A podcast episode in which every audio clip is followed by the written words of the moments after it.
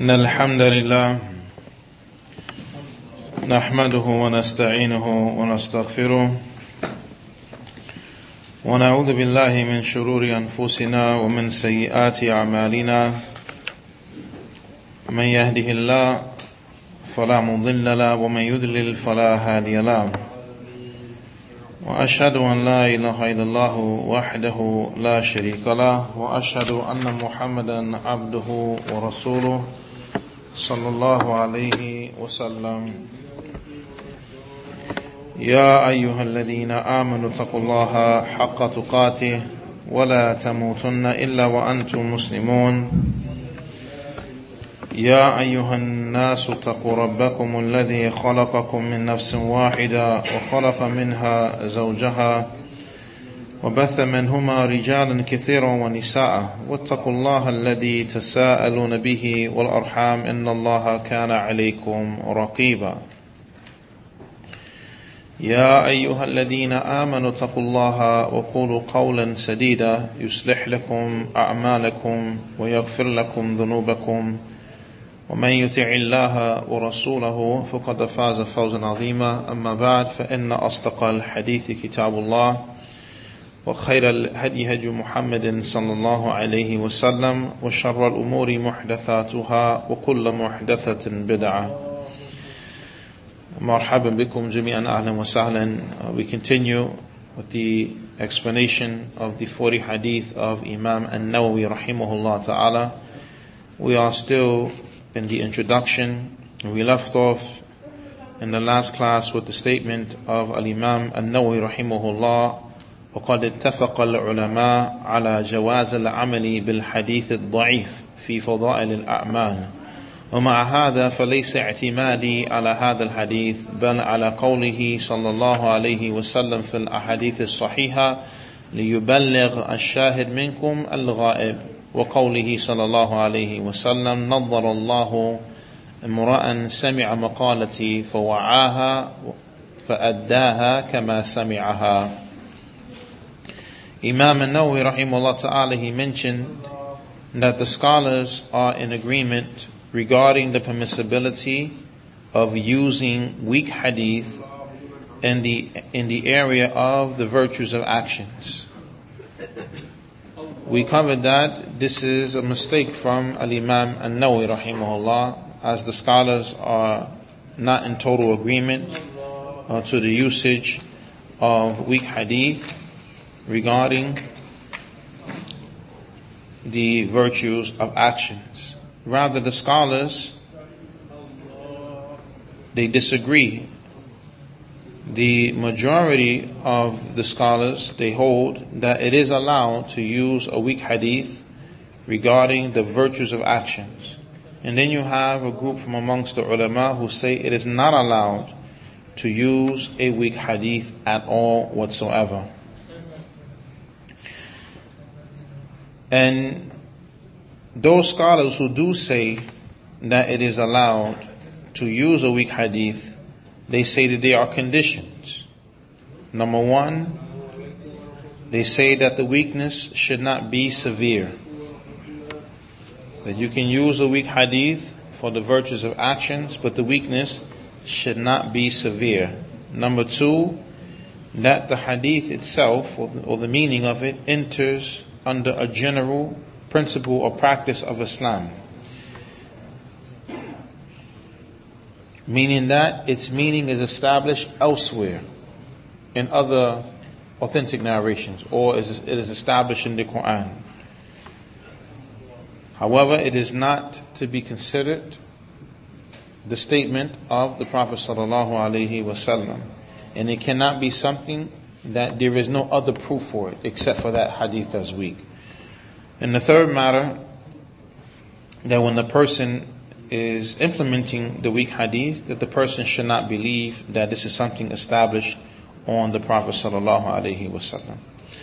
However, barakallahu fikum, that which is not authentically established on the Prophet sallallahu alaihi wasallam is best to leave it off for that which is authentically reported upon the Prophet sallallahu alaihi wasallam, there are many narrations, and these narrations suffice us We're not in need of that which is not authentically reported on the Prophet sallallahu alaihi wasallam.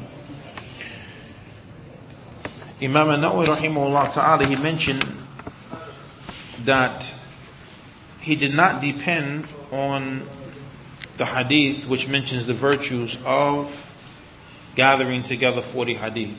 He did not depend upon it. He mentioned the narration, but he does not, he's not depending upon that for his act of compiling 40 hadith. Rather, he said that he depended upon the statement of the Prophet ﷺ in the authentic narrations, let the one who was present convey to those who are absent. Let the one who was present convey to those who are absent. So those who hear the knowledge, it is encouraged for them to convey to those who did not hear the knowledge. Also, the statement of Allah, may Allah illuminate the person or the face of the person who hears my statement and he memorizes it and he fulfills it or conveys it just as he has heard it. Just as he has heard it. As for the hadith regarding whoever memorizes or preserves for my ummah 40 hadith regarding a matter of their religion, then Allah will resurrect them on the day of judgment amongst the fuqaha, the jurists, and the ulama. The scholars have mentioned that this narration is extremely weak, even to the point that some have mentioned that the narration is fabricated. So, without a doubt, that cannot be used. The hadith cannot be used. And one must be very mindful when it comes to saying that the Prophet ﷺ said something. As the Prophet ﷺ mentioned, "Man كذب علي متعمدا فيتبوى مقعده من النار." That whoever lies upon me intentionally, then let him take his seat in the hellfire. So lying on the Prophet ﷺ is a major sin. And the, the person is threatened with being punished in the fire. So this one narration mentions whoever lies upon me intentionally, then let him take his seat in the fire. But then there's another word in that does not have the word intentionally mentioned. Man kadhaba alayya min an Whoever lies upon me. So for this reason you find that the Sahaba, or some of the Sahaba, they were very careful when they would narrate on the Prophet because they did not want to fall into lying on the Prophet ﷺ, even if it was unintentional. Because of that general wording, whoever lies upon me, then let him find his seat in the fire, or let him take his seat in the fire. So when they would narrate narrations, they would say at the end, oh, "O kamakala sallallahu alaihi wasallam," or something like the Messenger of Allah sallallahu alaihi wasallam said, as a precautionary measure. You have some who they have made up narrations. And when these narrations are mentioned, the prohibition of lying on the Prophet ﷺ, they say, لا نكذب على النبي صلى الله عليه وسلم ولكننا نكذب له that we are not lying on the Prophet ﷺ, but we are lying for the Prophet ﷺ. Alhamdulillah, the deen is not in need of anyone to lie on behalf of the religion. Alhamdulillah, Islam is complete, Islam is perfect. As Allah subhanahu wa ta'ala mentioned, اليوم أكملت لكم دينكم وأتممت عليكم نعمتي ورضيت لكم إسلام دينا That this day I have completed for you your religion and I have perfected my favor upon you and I am pleased for you Islam as your religion and way of life. So if this religion, as Allah has mentioned, is perfect and it is complete, then without a doubt, this is a proof that we are not in need of anyone to make up anything in the religion to make the religion look good or to encourage people to do good. Because what we have within the text from the Quran and the Sunnah, it is sufficient. Now, Imam An-Nawawi rahimahullah ta'ala, he states, ثم من العلماء من جمع الأربعين في أصول الدين. Then you have from amongst the scholars those who compiled 40 hadith regarding the fundamental principles of the religion. وَبَعْدَهُمْ فِي الْفُرُوعِ And some of the scholars have compiled 40 hadith regarding the branches, meaning in them like the matters of fiqh And what he intends by the fundamentals of the religion, meaning the matters of aqidah, the matters of creed, the matters of tawheed, the matters of the Islamic monotheism and the Islamic belief. وَبَعْدُهُمْ فِي الْجِهَادِ And some have compiled 40 hadith regarding the virtues of striving for the sake of Allah. وَبَعْدُهُمْ فِي الزُّهُدِ And some have compiled 40 hadith regarding asceticism. وَبَعْدُهُمْ فِي الْآدَابِ And some have compiled 40 hadith regarding the Islamic mannerisms. وَبَعْدُهُمْ فِي الْخُطَبِ And some have compiled 40 hadith regarding uh, given sermons. وكلها مقاصد مقاصد الصالحة radiyallahu an qasidiha. In all of these compilations, these compilations are, or, or the intent behind it is a righteous intent. These scholars who compiled 40 hadith, their intent was to benefit the ummah with something from the sunnah of the Prophet ﷺ about a specific topic or the likes. And may Allah Azza wa Jal be pleased with all of them who intended good. Now, Imam Nawawi he states, وقد رأيت جمع أربعين أهم من هذا كله وهي أربعون حديثا مشتملة على جميع ذلك Imam An-Nawawi says, and I saw that it would be befitting that I compile 40 hadith that's more important than everything that has been, that has been mentioned. And it is 40 hadith that com- consist of all of that which has been mentioned. So Imam Nawawi, he's not just speaking about one topic, or he's not compiling hadith dealing with one topic, but he's compiling hadith which deals with different aspects of the religion. So for this reason, he said it's more important than those compilations of 40 hadith that just deals with one topic. وكل حديث منها قاعدة عظيمة من قواعد الدين and every narration from these narrations is a magnificent principle from the principles of the religion. Meaning that from the narrations that Al-Imam al-Nawawi has compiled here, there are many benefits that can be extracted. Principles of the religion that can be extracted. And for this reason, you find the scholars encouraging that from the first books of hadith that a person should memorize is the 40 hadith of Imam al-Nawawi, rahimahullah ta'ala. Because the one, a person who memorizes the 40 hadith of Imam al-Nawawi, he basically has a proof for almost every aspect of the deen, if not every aspect of the deen in some shape, form, and fashion. Because again, in the 40 hadith, different topics are being addressed. So if you memorize the 42 hadith that are here, in the for the hadith of Al Imam An-Nawawi, then you have proofs and evidences from the Sunnah for the aspects of the religion.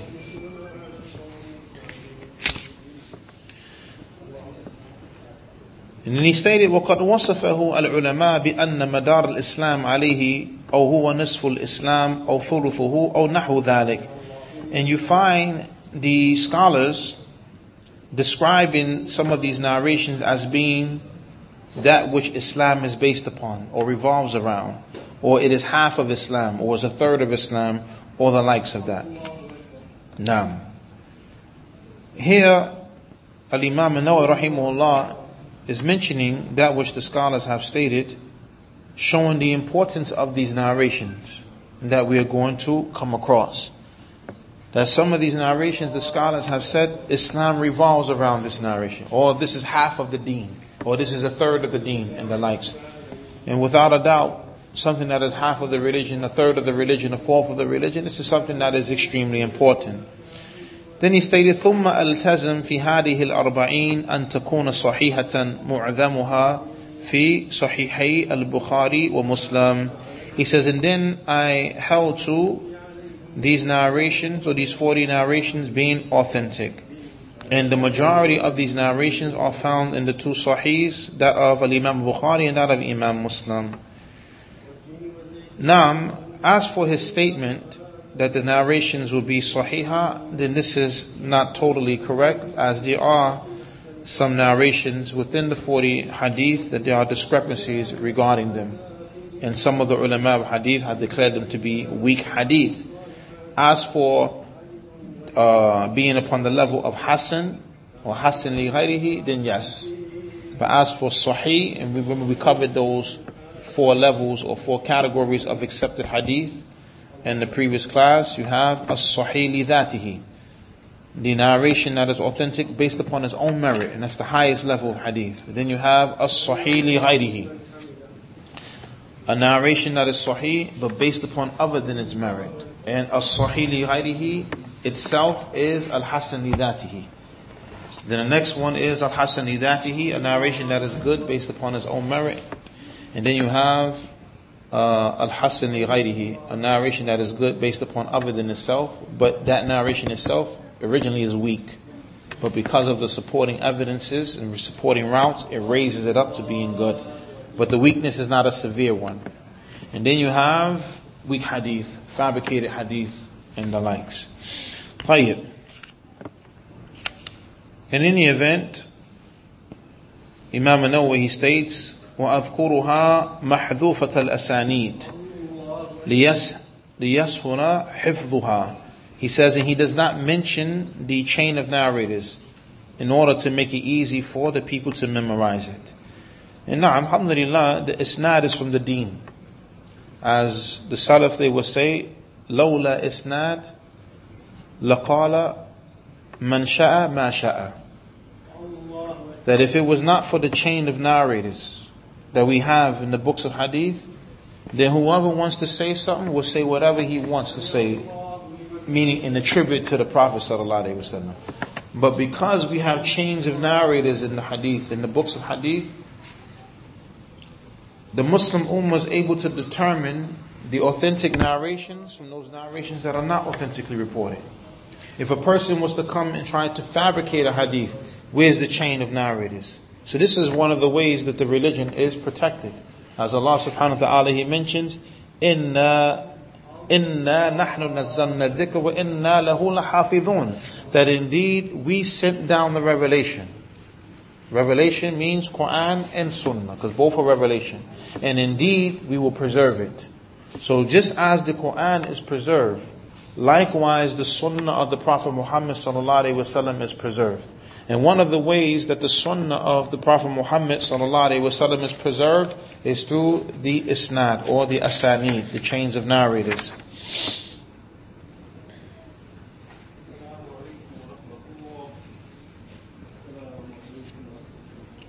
The Shaykh he mentions, so he removed the asanid in order to make it easy for one to memorize. And he says, وَيَعُمَّ الْإِنْتِفَاعُ بِهَا إِنْ شَاءَ اللَّهِ And in order that the benefit from these narrations will be general and widespread. So here, what Imam Nawawi does, he mentions the Sahabi and then mentions the narration without mentioning the chain of narrators. And as I mentioned earlier, the scholars they mention that 40 hadith of Imam Nawawi is the first book of hadith people should memorize.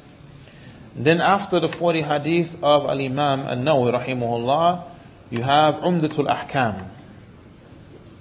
Umdatul Ahkam. And Umdatul Ahkam is a collection or compilation of a hadith that's dealing with the matters of fiqh and the religion, the matters of jurisprudence coming from the narrations of Bukhari and Muslim. And then the scholars they mention after that uh, Bulugh Maram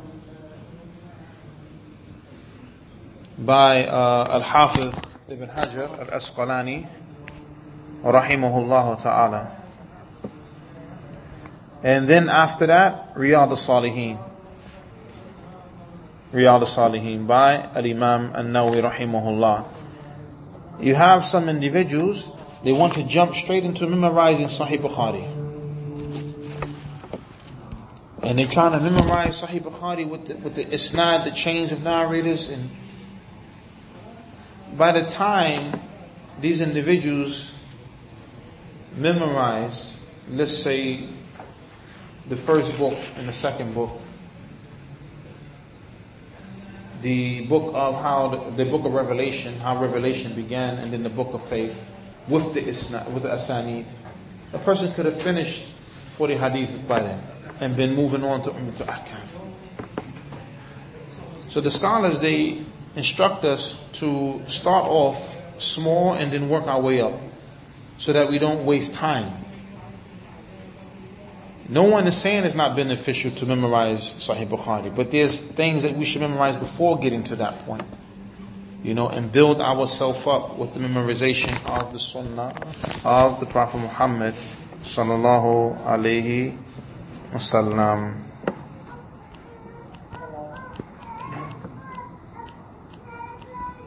So again, that's the 40 hadith of Al-Imam An-Nawawi rahimahullah. Then Umdatul Ahkam. In Umdatul Ahkam, it is by Al-Imam Abdul Ghani ibn Abdul Wahid Al-Maqdisi. Then you have Bulugh Maram, the third. And that's by Al-Hafid ibn Hajar Al-Asqalani. And then you have Riyad al-Salihin. Uh, Umdatul Ahkam that I know of has not been translated into English. But 40 hadith is translated into English, Arabic and English. Uh, Bulugh Maram is translated into Arabic and English, and likewise Riyad al-Salihin is translated into Arabic and English. But again, those narrations in Umdatul Ahkam, they are from Bukhari and Muslim, so you can find them easily, as Bukhari has been translated into English as well as Muslim. So make it easy for the person to memorize the hadith along with the meaning of the narration. Imam Nawawi states ثم أتبعها بباب في ضبط الخفي ألفاظها and then I followed it up with a, a chapter regarding the uh, the regulation of the wordings meaning like maybe the strange uh, wordings in it he addresses this matter and then he goes on to mention وينبغي لكل راغب في الآخرة أن يعرف هذه الأحاديث and it is befitting for the one who has a desire for the hereafter to know these narrations لما اشتملت عليه من المهمات due to that which these narrations entail of the very important matters of the religion واحتوت عليه من التنبيه على جميع الطاعات and that which it consists of from alerting the people regarding all of the acts of ibadah. The scholars, they, they mention an important point, and that is the intent behind learning is practicing. That's the number one goal. When you go to learn the Quran, when you go to learn the Sunnah, when you're memorizing Quran, you're memorizing the Sunnah, the intent is not just memorization. The intent is practice. Because without practice, then the knowledge is a proof against you. As the Prophet sallallahu alaihi wasallam mentioned, "Wal Quran hujjatun laka or alayka," and the Quran is a proof for you or it is a proof against you. When is the Quran a proof for the person? When the person knows it and he implements it in his life. The Quran is a proof for the person. The Quran becomes a proof against the person when the person knows the Quran, but he doesn't practice what he knows of the Quran. And there are some lines of poetry that states, فَعَالِمٌ بِعِلْمِهِ لَمْ يَعْمَلًا mu'adhabun min qabri abidil wathan. That the one who has knowledge, who does not implement his knowledge, he is punished before the worshipper of the idols. What is this poetry based upon?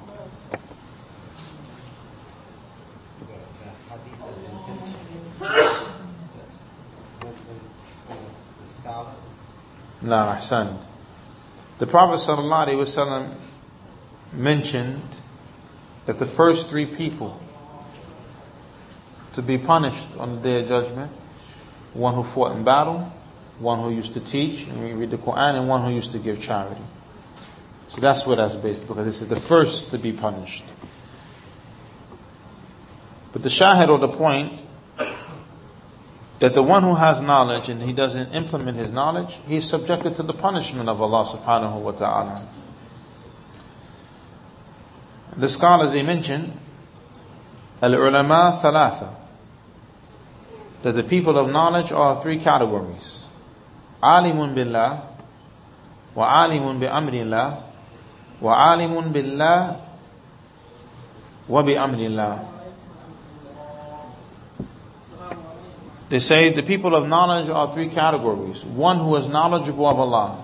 That's one category. The second category, one who is knowledgeable of the commandment of Allah.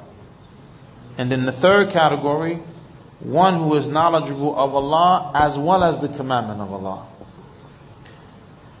The explanation is فَأَمَّا الْعَالَمْ بِأَمْرِ اللَّهِ فهو الذي يعلم السنة ولا يخاف الله.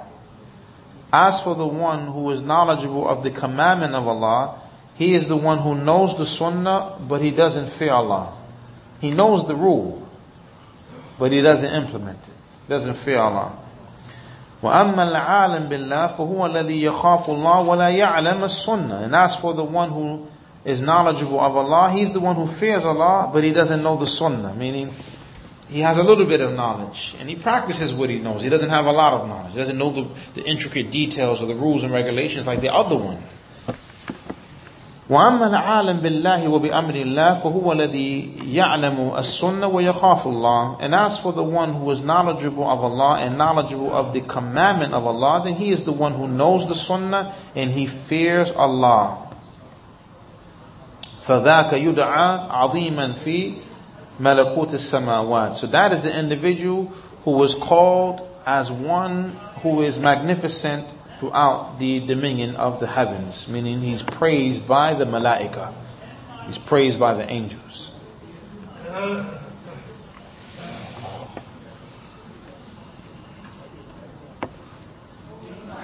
Imam an-Nawawi rahimahullah ta'ala, he goes on to mention وذلك ظاهر لمن تدبره and that is apparent for the one who contemplates over it. Another narration that's on the Sufyan al-Thawri, he said, كان يقال العلماء ثلاثة عالم بالله يخشى الله ليس بعالم بأمر الله وعالم بالله عالم بأمر الله يخشى الله فذاك العالم الكامل وعالم بأمر الله ليس بعالم بالله لا يخشى الله فذلك العالم الفاجر Sufyan al-Thawri rahimahullah ta'ala, he said that it was said that the scholars are all three types. Al-ulama thalatha.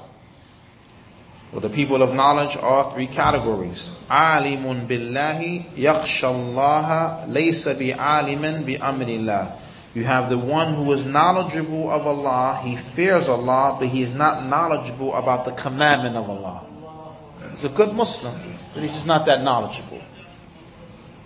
وَعَالِمٌ بِاللَّهِ عَالِمٌ بِأَمْرِ اللَّهِ يَخْشَى اللَّهِ Then you have one who is knowledgeable of Allah, knowledgeable of the commandment of Allah, and he fears Allah. فَذَاكَ الْعَالِمُ الْكَامِلِ That is the complete scholar, a person who has knowledge and he's complete because he practices what he knows. وَعَالِمٌ بِأَمْرِ اللَّهِ لَيْسَ بِعَالِمٍ بِاللَّهِ لَا يَخْشَى اللَّهِ Then you have the one who's knowledgeable of the commandment of Allah, but he's not knowledgeable about Allah, he doesn't fear Allah. And what is meant by knowledgeable of Allah, meaning knowledgeable, being aware of Allah's greatness. As the Salaf of the past, they would say, do not look at the smallness of the sin that you commit, but look at the greatness of the one who you are disobeying. Because sometimes people say, well, is that a major sin or a minor sin? what about the greatness of the one who we are disobeying? Yes, sins are divided into different categories, major sin, minor sins, yes. But Allah is still magnificent and great, the greatest. So you find the early generations of Muslims, they didn't ask the type of question, is that a major sin or a minor sin? They treated everything as serious. Everything was serious. Disobeying Allah subhanahu wa ta'ala is a serious affair, even if it falls under the category of being a minor sin.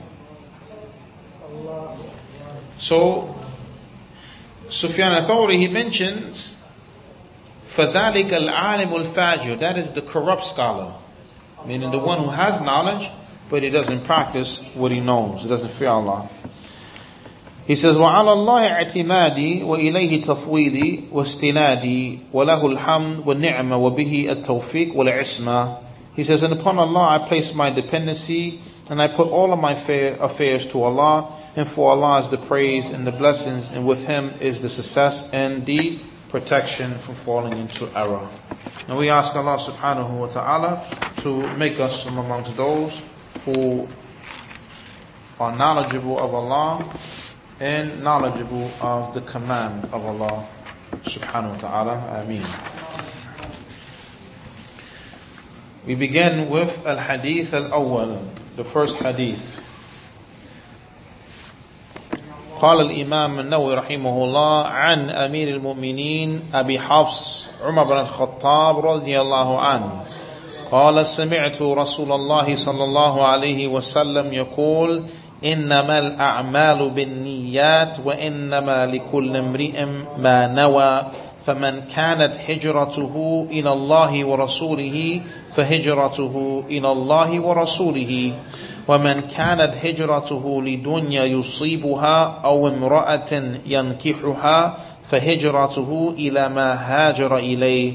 رواه إمام المحدثين أبو عبد الله محمد بن إسماعيل ابن إبراهيم ابن المغيرة ابن بردزبة البخاري وأبو الحسين مسلم ابن الحجاج ابن المسلم القشيري النيسابوري في صحيحيهما اللذين هما الصح الكتب المصنفة.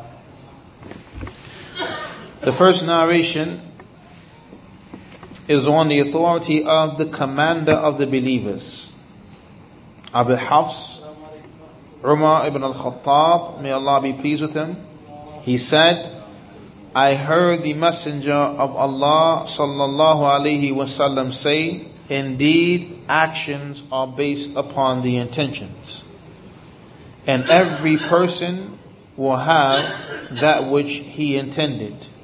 Therefore, whoever's migration was to Allah and His Messenger, then his migration is to Allah and His Messenger.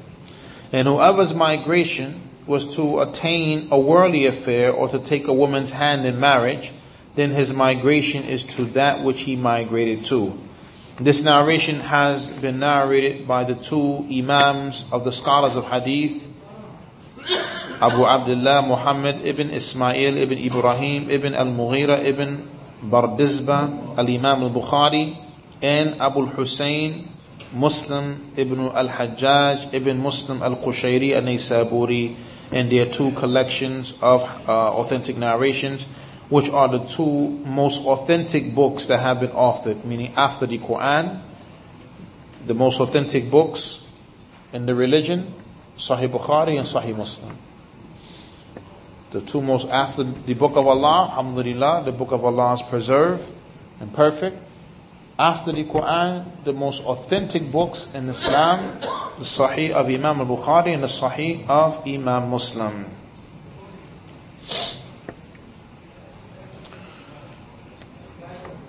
The commander of the believers, he is Umar ibn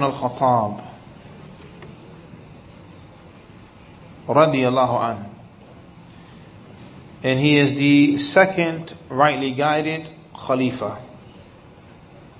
And his Khilafah, or Caliphate, as they translate into English, was for ten and a half years. And Umar ibn Khattab, he was martyred by the Persian Abu Lu'lu' at the end of Dhul Hijjah in the year 23 Hijri.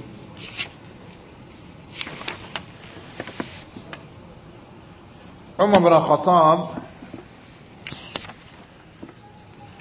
radiallahu an he has many virtues in Islam and from his virtues he is the best of the Muslims after Prophet Muhammad sallallahu alaihi wasallam and Abu Bakr radiallahu anhu.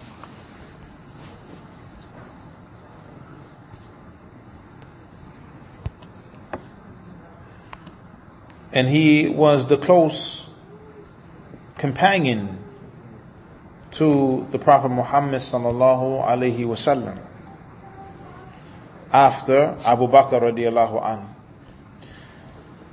Many narrations you will see that the Messenger sallallahu alaihi wasallam came in Abu Bakr and Umar showing how Abu Bakr and Umar radiallahu anhuma used to be with the Prophet sallallahu alaihi wasallam on a consistent basis and also their closeness to him was unlike any other from the companions of the Prophet sallallahu alaihi wasallam. And Umar ibn Khattab, he he aided Islam. When he accepted Islam, this was a source of benefit and aid for the Muslims as the Prophet sallallahu alaihi wasallam, he had made dua.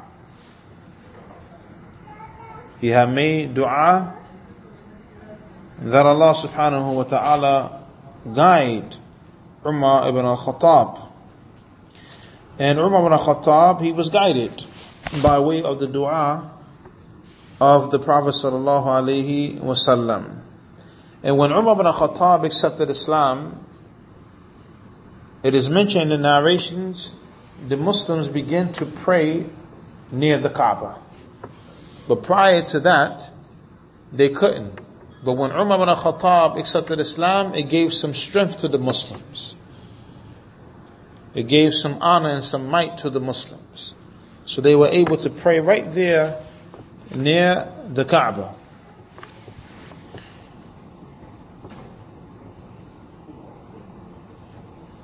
We have a narration on the authority of Abi Musa al-Ashari radiallahu anhu. Where the Prophet sallallahu alayhi wa said, افتح له وبشره بالجنة. He said, ففتحت له فإذا هو عمر. The Prophet sallallahu alayhi wa said, open the door for him and inform him or give him the glad tidings that he will be in paradise. So Abu Musa al-Ashari, he said, I opened the door for him and it was Umar. So here the Prophet sallallahu alaihi wasallam, and that narration is agreed upon, the Prophet sallallahu alaihi wasallam has established that Umar ibn Khattab is from the people of paradise. And the narration is authentic. So this shows the evil of those who speak bad about Umar ibn Khattab and say that Umar ibn Khattab, he was an apostate, and Umar ibn Khattab, he was an evil man, and no, no, we don't accept that. Because the Prophet ﷺ, by way of revelation, he spoke well of Umar ibn Khattab. And he mentioned that Umar ibn Khattab is in Jannah. Also we have a narration, the Prophet ﷺ stated, لو كان بعد نبي لكان عمر. If there was to be a prophet after me, then it would have been Umar. What does he mean by this? This narration is an indication of the virtues of the knowledge of Umar radiallahu anh.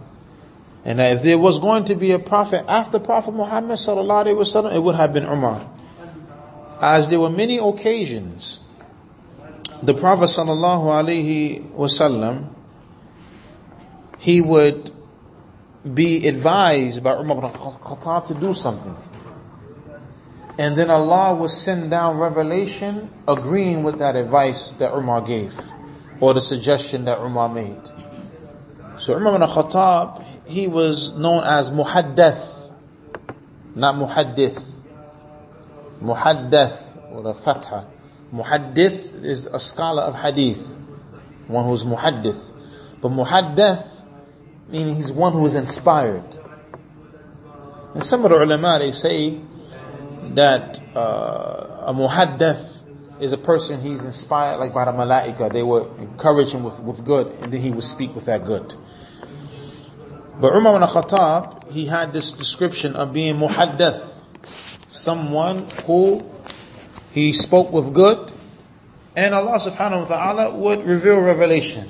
Like the matter of the hijab, for the wives of the Prophet, the matter of the war captives, what to do with them, like the issue of uh, praying towards the Kaaba, and other than that.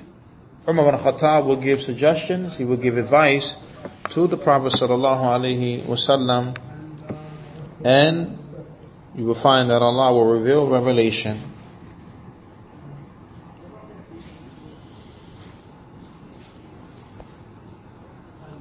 Umar ibn Khattab radiallahu an, he was one who loved the Prophet Muhammad sallallahu alaihi wasallam dearly. And the Prophet sallallahu alaihi wasallam loved and respected him. And that's seen from the narration where the Prophet wasallam in his dream, he entered into the paradise. And he's seen a woman on the side of a palace, like washing. And he had asked who was this palace for? And it was mentioned that it was for Umar ibn Khattab. And remember, the dreams of the prophets are revelation. So not only did the prophet say that Umar ibn Khattab is in paradise, but in his dream he's seen the palace of Umar ibn Khattab.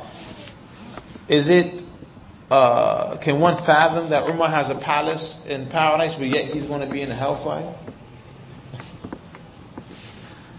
Does that make any sense? You know, I mean, these narrations that mention the virtues of Umar al Khattab are clearly a refutation against those who speak bad about Umar Khattab. So he's seen the palace and he asked, whose palace is this? And they said, this is the palace of Umar bin Khattab radiallahu an. And he said he wanted to enter into it, but he remembered the jealousy of Umar. So he didn't go inside. And when he mentioned this narration, Umar said, You jealous of me, O Messenger of Allah? Or you remember my jealousy? Like I wouldn't be jealous of you, the opposite rather. Like I wouldn't be jealous of you, O Messenger of Allah. But the Prophet ﷺ respected Umar ibn Khattab.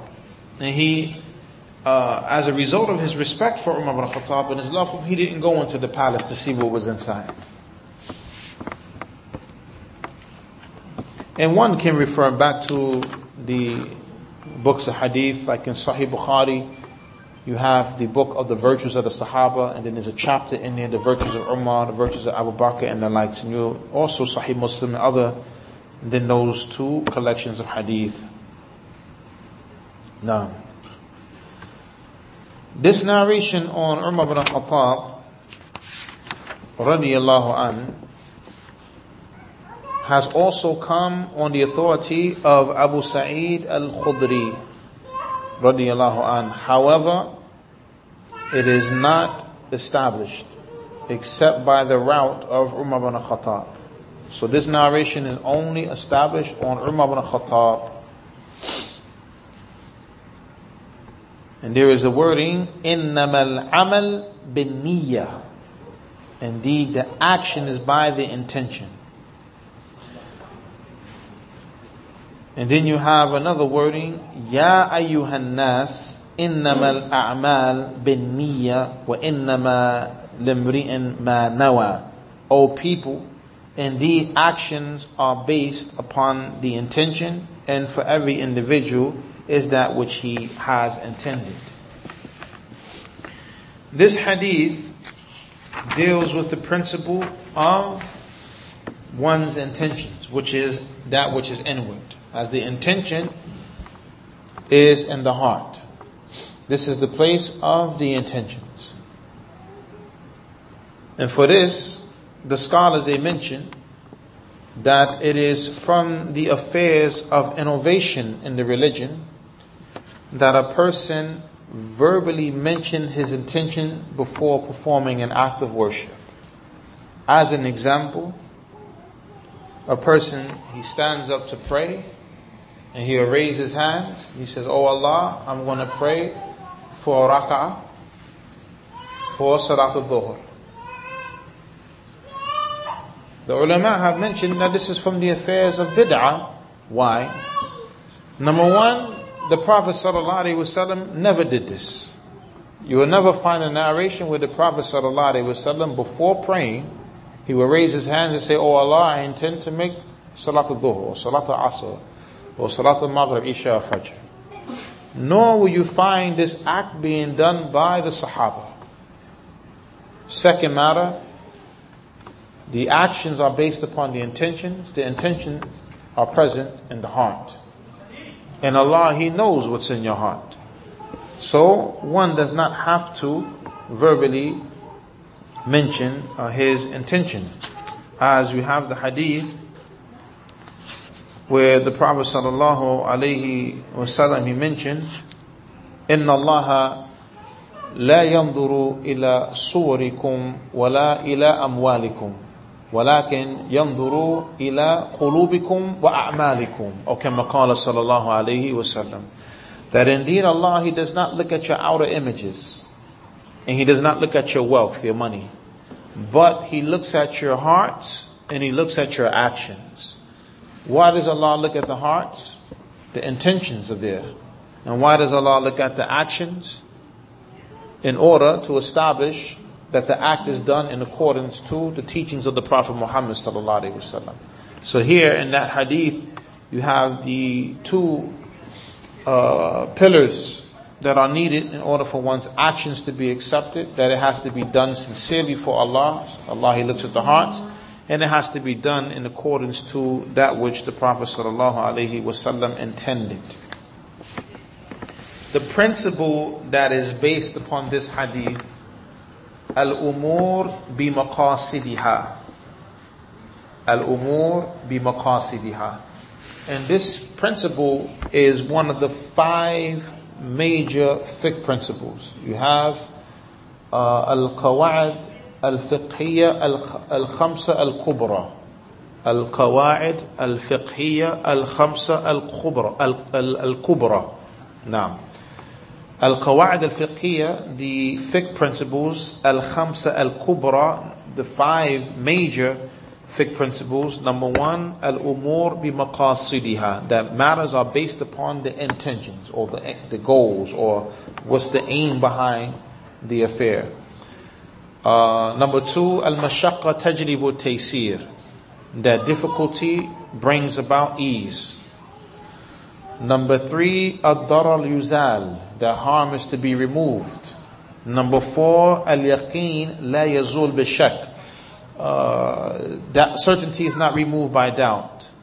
And number five, al-ada muhakkama, that customary affairs are used as judgment in some matters in the deen.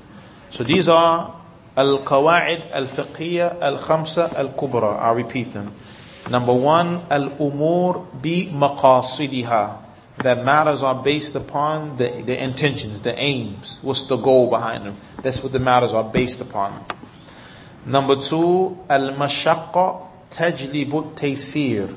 That difficulty brings about ease. As an example, the Prophet said, Uh, "Salli qa'idan fa'in lam tastati' faqa'idan." Pray standing. If you don't have the ability to pray standing, then what? Pray sitting. So that's that's how the legislation is. That when one cannot carry out a matter that Allah has legislated, then there's going to come another le- legislation to bring ease upon the individual. Either exonerating the person from or freeing the person from carrying out the obligation or lightening the burden. Nah.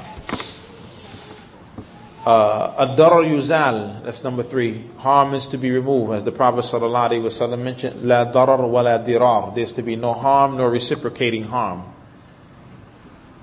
Like the Prophet ﷺ, he mentioned, uh, Al-Iman bid'un wa sittuna shu'ba, fa'a'laha qaw ilaha illallah, wa adnaha imatatul adha an tariq والحياة شعبة من الإيمان The Prophet ﷺ said Iman is 60 something branches.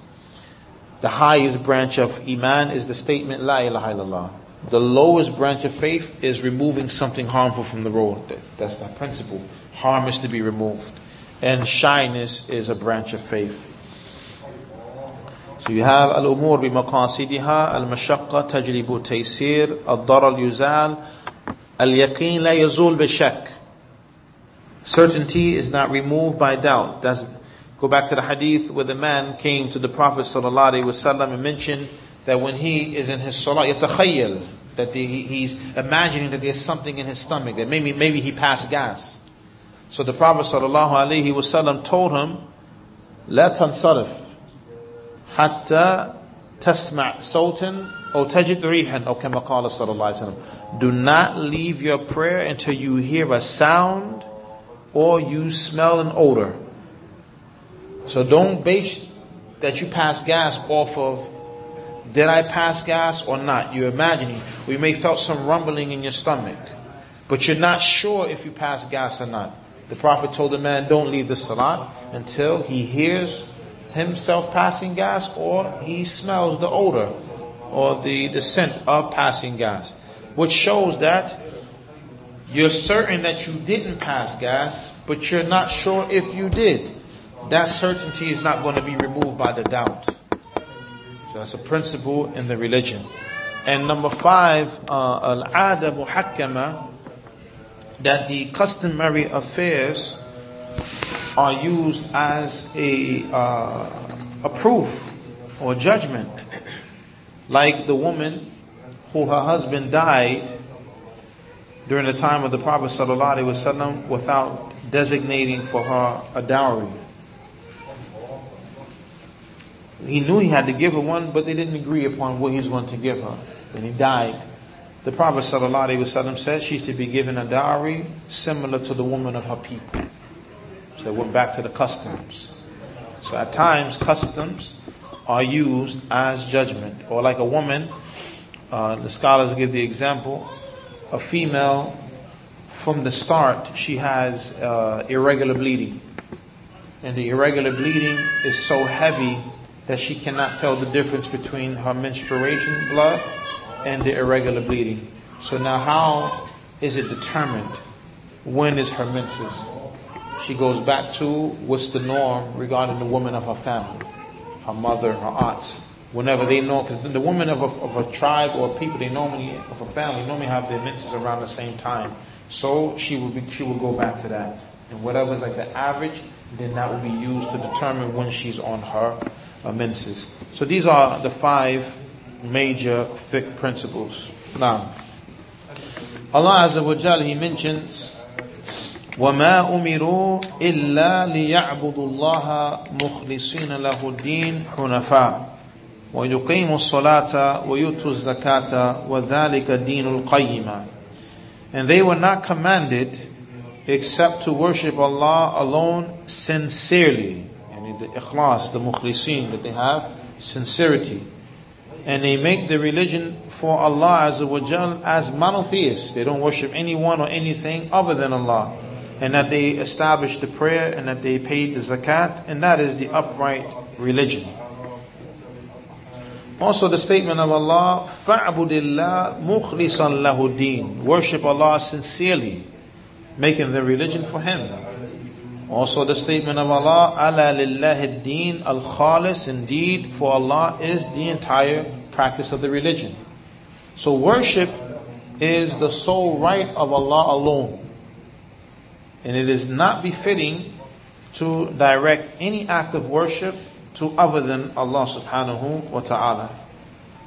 We have the narration on the authority of Abdullah bin Abbas رضي الله عنهما أنه قال قال رسول الله صلى الله عليه وسلم لا هجرة بعد الفتح ولكن جهاد ونية The Prophet ﷺ said there is no migration after the conquest of Mecca, however, there is striving in good intentions.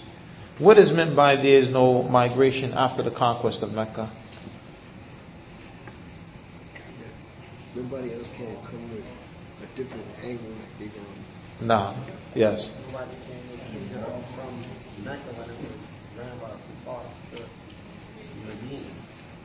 No, there is no hijrah after the conquest of Mecca, meaning, as the brother mentioned, Barakallah fi, there was no longer the command of leaving Mecca to go to Medina. Why? Because Mecca became Darul Islam. And this is an indication that Mecca will remain Darul Islam throughout the times. And this is a refutation against those who say that Mecca is the land of the kuffar. The Prophet said, La hijra ba'd al There's no migration after the conquest of Mecca. So Mecca, as some of these extremists they say, is the abode of the disbelievers, and that means you have to leave. And then that means the Prophet sallallahu alaihi wasallam, hey, ahsant. And we know that the Prophet wasallam, he is a sadiq al-masduq, the one who is truthful, whose truthfulness is confirmed. Now, another narration we have regarding the importance of sincerity.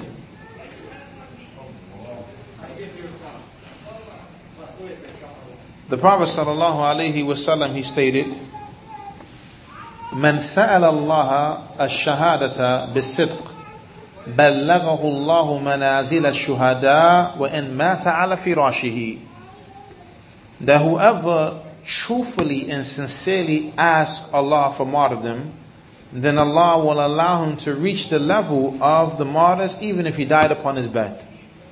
So here the intentions. Point is the intent is there and he's truthful. He means it. Allah will give him the reward even if he doesn't die in that state and he died upon his bed.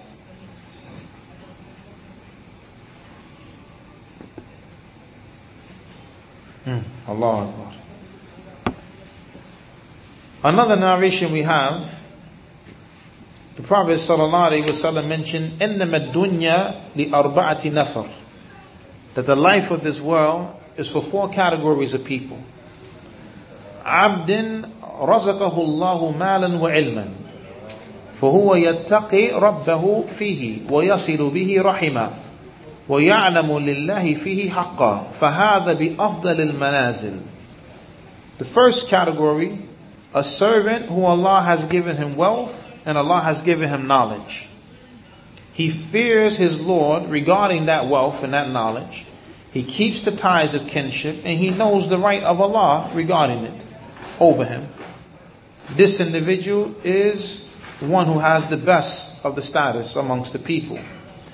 وعبد رزقه الله علما ولم يرزقه مالا فهو صادق النية يقول لو أن لي مالا لعملت فيه بعمل فلان فهو بنيته فأجرهما سواء And then you have a servant that Allah has given him knowledge, but Allah didn't give him money. He didn't give him wealth. But he is truthful in his intentions. And he says that if I had wealth, then I would do the same thing that so and so did, meaning from the one who has knowledge and wealth, meaning he would do good with the wealth. So, he will be held to account according to his intentions, and both of them are the same in reward. So here it is the one who doesn't have wealth his intent is that if he had wealth, he would spend it in a good way like the other individual. Allah gives him a similar reward. For what? Having good intentions. Having good, he meant, he meant it. Yes, he's sincere.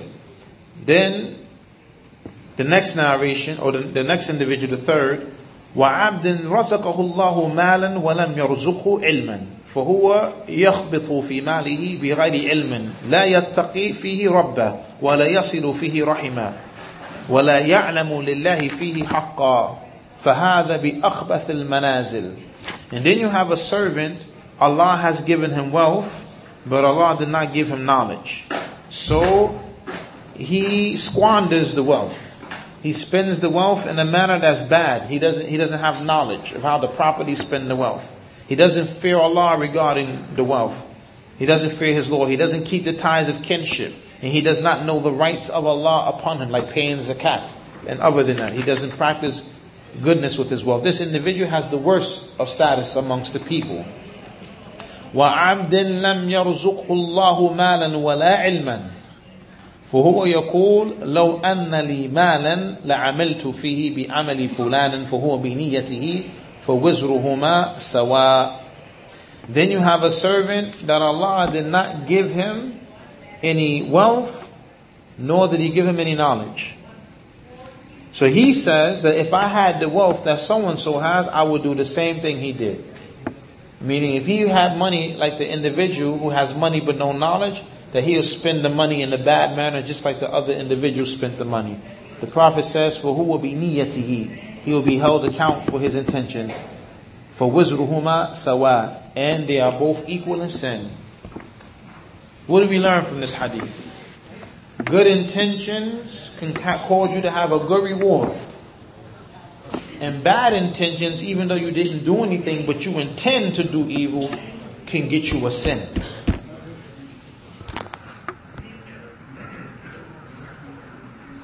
Inshallah ta'ala, we will stop at this point. Whatever is correct, the praise is for Allah Azza wa Jal alone. Whatever is incorrect, it is for myself. وسبحانك اللهم وبحمدك أشهد أن لا إله إلا أنت أستغفرك وأتوب إليك